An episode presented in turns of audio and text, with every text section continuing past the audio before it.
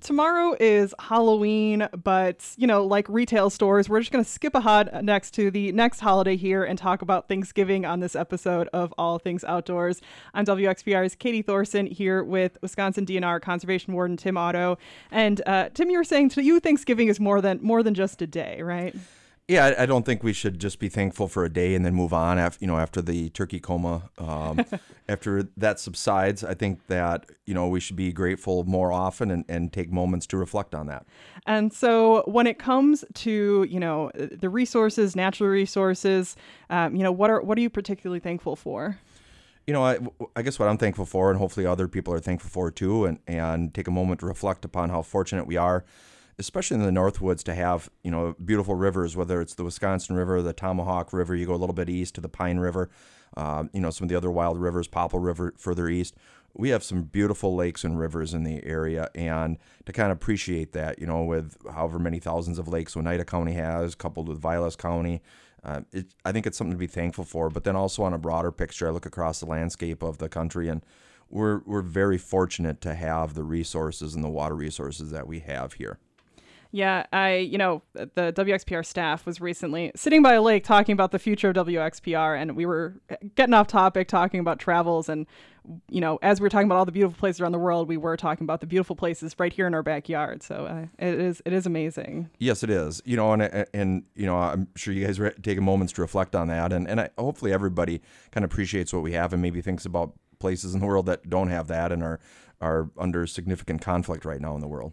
Um, and but it, it's not just water resources that you were appreciative of as well this time of year. Right. You know, um, again with Thanksgiving, it's kind of a you know a food holiday, if you will. We all overstuff ourselves, and you know we have to eat the you know creamed corn or whatever it is that, that kind of is that Thanksgiving staple in your house.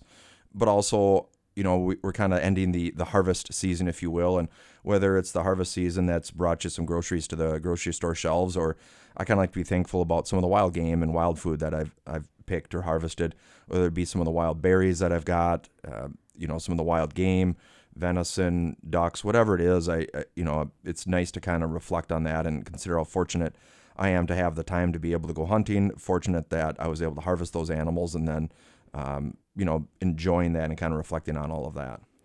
Um, and and two, at this time of year, I know we've talked in the past, you know, that really is a, a time of transition, and I think this week will reflect that even more with our, our temperature drop here.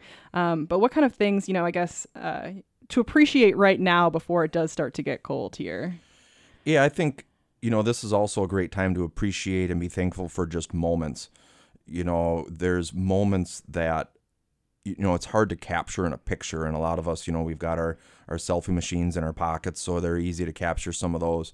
But sometimes it's more than just a picture too and it's that feeling that feeling of that first crisp frost maybe a little bit of snow blowing in your face for the first time, regardless of what your hobbies are, whether you're in the duck marsh, in a tree stand, or maybe you're just walking down the trail, hiking with your with your dog, or whatever it is that you're doing to enjoy it. That first crisp frost, first snow, where you can start to see tracks of the animals that that didn't migrate, or maybe that haven't migrated yet.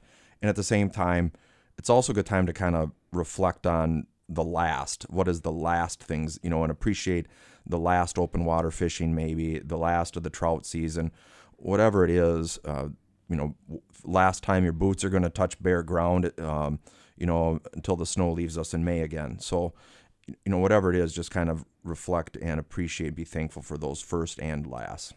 Um, and I know you know a lot of people appreciate the other people in their lives. Um, you know, not just when you gather for Thanksgiving, but other times this uh, over the next month or so here. What are what are you looking forward to with that? You know, I think uh, Thanksgiving and the month of November is also a great time to be thankful and appreciate the people around us, whether it's the family and friendships that are that are reunited or you know rekindled or whatever it is, you know by way of hunting or sitting at the at the Thanksgiving Day table, whatever it is, be appreciative of the people that are around us, people that have shaped us and maybe made things possible, people that took us hunting for the first time maybe fishing for the first time or maybe even the last time. Some of us that are getting older, uh, you know, maybe it's a matter of being thankful for the people that have taken us hunting most recently. And also, I kind of, you know, going back into being thankful for resources and kind of tying it together, I think is it's important to be thankful for some of the conservationists that have come before us that have allowed some of that stuff to uh, to occur. You know, on a statewide level, I think it's it's really easy to be thankful for people like Leopold, Aldo Leopold, that is, and then even like Governor Gaylord Nelson, um, who is considered a you know a good conservationist. And I don't think it takes a whole lot of effort to look around us on a local level and look at some of the local organizations that are playing a role, um, whether it be in specific uh, conservation organizations or maybe even some of the people on local county and town boards and such that are um, kind of paving that way and making things happen on a local conservation level. Well, I hope this inspires some people to uh, take a look at their lives and what they're thankful for this season. Conservation Warden Tim Otto, thank you so much for your time.